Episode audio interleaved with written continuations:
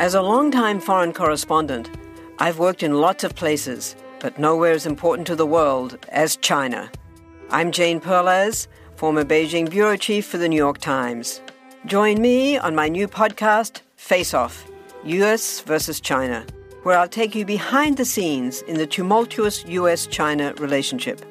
Find Face Off wherever you get your podcasts. Want to learn how you can make smarter decisions with your money? Well, I've got the podcast for you. I'm Sean Pyles, and I host NerdWallet's Smart Money Podcast. Our show features our team of nerds, personal finance experts in credit cards, banking, investing, and more. And they'll help you make the most of your money while cutting through the clutter and misinformation in today's world of personal finance. You'll get clarity on strategies to help you build your wealth, invest wisely, shop for financial products, and plan for major life events. Listen to NerdWallet's Smart Money Podcast wherever you get your podcasts. GDP is one of the most universally recognised terms in economics. Even outside people with an interest in the subject, most adults will be able to tell you that GDP is a measure of how large an economy is. They might not be able to tell you how it's calculated or even what it stands for, but they will at least get that part right. And you know what? That's probably all they need to know. It might even be all economists need to know about the figure, because it might be the extent of what this figure can tell us. Gross domestic product is a measurement of production in an economy. The idea is that the more stuff that has been created and transacted, the wealthier the economy is, and while this isn't necessarily wrong, it's not the whole story. The tachometer is a measurement of your car's performance. Higher revs on the dial normally mean that your car is going faster, but there is actually no way to know without other information, like if that car is in gear or even if that car has wheels on. This might be a bit of a rough analogy, but in a world where people are becoming hyper focused on GDP figures and what they mean for everyone amidst the chaos of 2020, it's important to remember to check out the other indicators. Something to keep in mind amongst all of this is that GDP is a macroeconomic measure. It looks at the whole economy as an aggregate or a total collective. Sure, the figures might not look great, but ask yourselves watching did your lifestyle become 33% worse when a 33% drop in GDP was recorded? For most of you watching, I would imagine the answer is no, which might start to raise some eyebrows as to just how useful this measure is at telling economists what's really going on in the nations that they are studying. So, what are the limitations of GDP? Are there better figures to look at to get an idea of how prosperous an economy is? And how could focusing on something outside of pure productive capacity be good for our economy? Now, a lot of people might say that GDP is just fine. It's a quick snapshot of information that serves its purpose. But just fine probably isn't the term you want to hear when we are looking at figures that will dictate policies of nations around the world. If a doctor was to say that a metric was just fine for determining the health of their patients, you might be looking to get a second opinion on that checkup. And in many ways, the stakes are even higher for national economic policies. We have seen before in videos on this channel that a small rise in unemployment can lead to hundreds or thousands of deaths, and that seemingly benign policy mistakes can make the difference between Norway and Venezuela. So, if we wanted something better than just fine, we first need to understand the limitations of GDP. Part of GDP's charm is that it is relatively simple to calculate. It's just a calculation of output in an economy, which is also a calculation of consumption. GDP equals consumer spending, plus government spending, plus investment, plus net exports. The idea here is that if we took the total value of all of these figures, it would add up to the total value of all the stuff a given economy is making in a particular year. If an iPhone rolls off the production line, it is either going to get purchased by a consumer or it is being exported. If a plumber provides 10 hours worth of work on a project, it's normally being paid for by a household or a government municipality. Even if something gets produced and doesn't get sold, it will normally be counted in business inventory as an investment in the hope that eventually it'll be sold on to a consumer. The reason we use consumption metrics to calculate GDP is that it's just a lot easier. Hypothetically, record keepers could sit at the end of every production line and monitor every service provider out there and tally up all of their final outputs, but it's a lot easier just to look at revenue figures. Now, this is one of the first issues with GDP. It's a bit rough. If planks of wood are sold to another business along with some screws and paint, and that business then turns all of these component parts into a table, only the table is supposed to be counted towards GDP figures, because those other items are all component parts of the final product. What's more is that if that table gets sold to someone who uses it for three years and then sells it to a secondhand goods store which resells it all over again, that second sale is not supposed to count because it did not technically reflect new output. Now, while these figures are not supposed to be counted in theory, they oftentimes are, and that's because sometimes the lines between final product and component parts can be very blurry. Consider this when a car is assembled, the engine itself is not counted towards GDP because it is included in the productive value of the entire car. But if, let's say, the engine breaks down after a few years and you need to pay a mechanic to buy a new engine from the manufacturer as well as pay for their labour, does that count towards GDP? A new engine could cost thousands of dollars, and the mechanic is probably going to charge a pretty penny for their time in the shop as well. But after all is said and done, nothing new has been created. The world doesn't have an extra car, so it's not technically any better off. So I put it to you should these repairs count towards national GDP figures? Feel free to fight to the death in the comments section below, and as always, the best answer gets featured in the next video. All of this besides, Confusion about what should be included in GDP is not as big of a problem as what is specifically not included in GDP. The informal economy, by some estimates, makes up over 60% of the world's workforce. These are businesses and individuals that do not get counted in normal economic activity reports. This is normally because their figures are hard to track down which might be because they are engaged in illegal activities like selling contraband, or, most likely, it's because their operations just fly under the radar.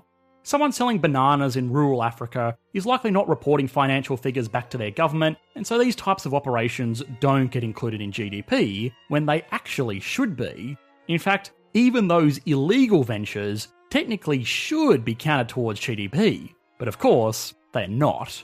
This can give developing nations unfavourable looking metrics simply because their economy tends to be less formal.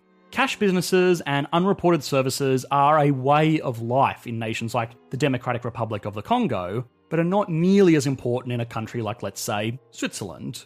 The final big factor that GDP completely ignores is foreign operations.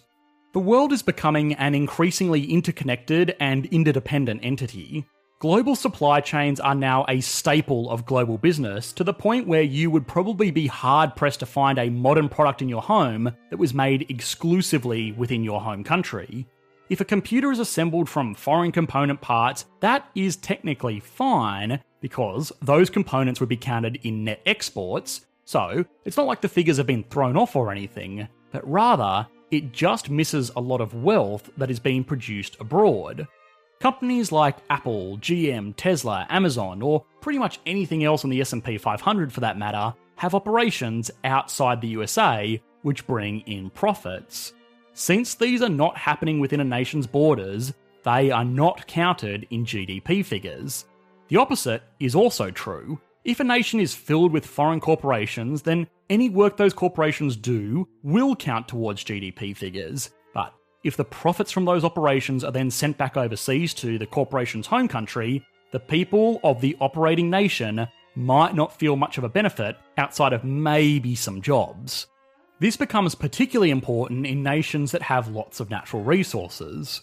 Major international resource companies like Shell, BP, Rio Tinto have operations all over the world. These operations basically amount to digging stuff out of the ground and selling it off to the highest bidder on the international market. Now, most times the operations in the countries being mined will be taxed, and they do create jobs, but the spoils are primarily reserved for the company. This type of exploitation doesn't just afflict underdeveloped nations either. Australia has one of the largest mining industries in the world, but when the government of Australia pushed to introduce a resource tax to be compensated for the resources these companies were extracting, they were beat down by one of the most expensive lobbying campaigns in history. But the good news was that at least Australia still got to count all of these operations in their GDP figures. So, yippee, I guess. Now, there is a metric called GNP, or Gross National Product, which is supposed to actually account for this. What this figure does is stick a fifth variable onto the calculation net foreign income, represented by Z. This variable accounts for the balance of foreign income payments to and from businesses operating within that nation.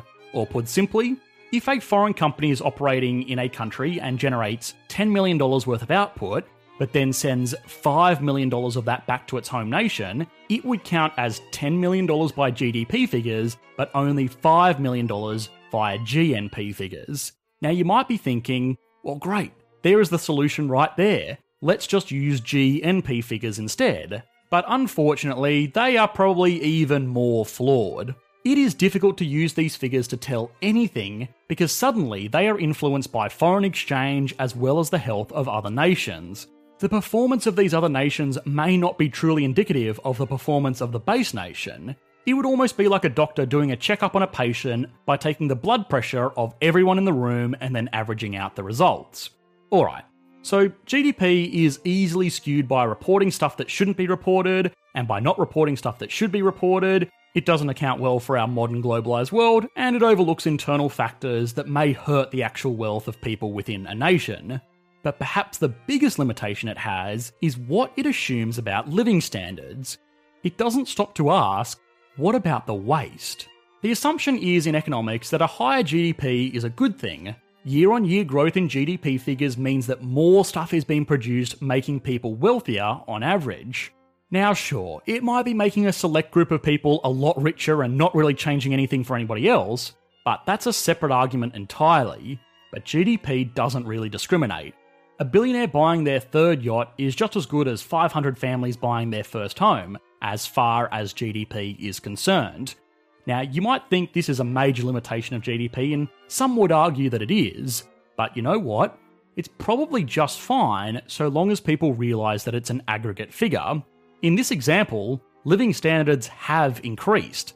They've just increased massively for one person, rather than a little bit for a lot of people.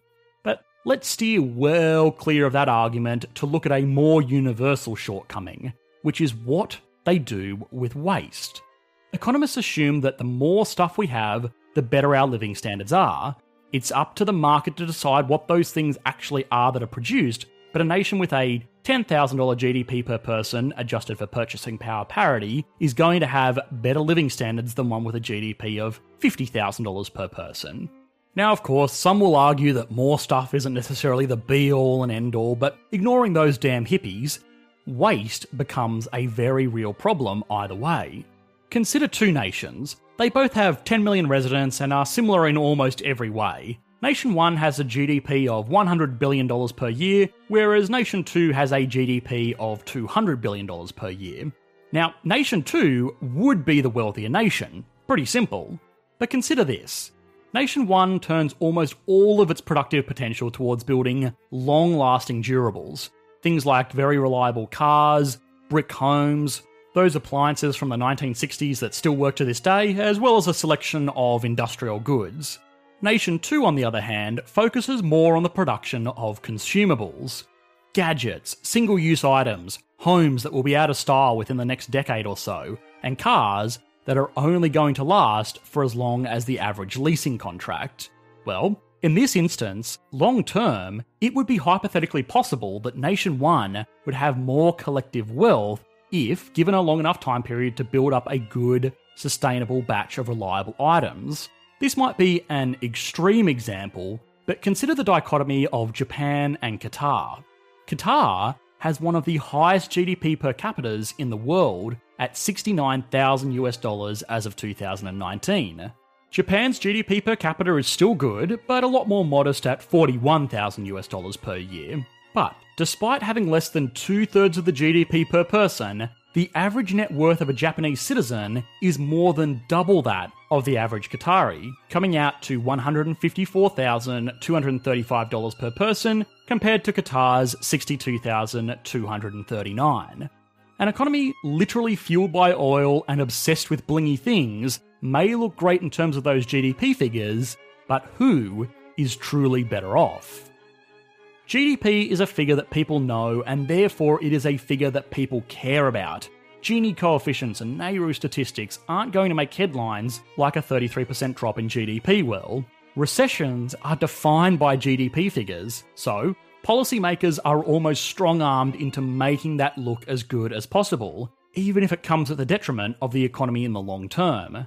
Things like collective net worth of individuals within an economy might tell us a lot more about genuine prosperity, rather than how much stuff we are churning through. Or, if nothing else, it might be a figure to consider in conjunction with GDP. To stress the analogy, a speedometer to the GDP tachometer to let people driving the economy really know what's going on. Either way, if you want to do your part for the collective net worth figure of your economy, you better start investing. The world is constantly changing and transforming. Cut through some of the noise with What's New with Wired, a podcast that goes in depth on the latest news and technology and culture. Their award winning journalism will help you make sense of what's happening in the world. Listen to What's New with Wired wherever you get your podcasts. That's What's New with Wired wherever you get your podcasts.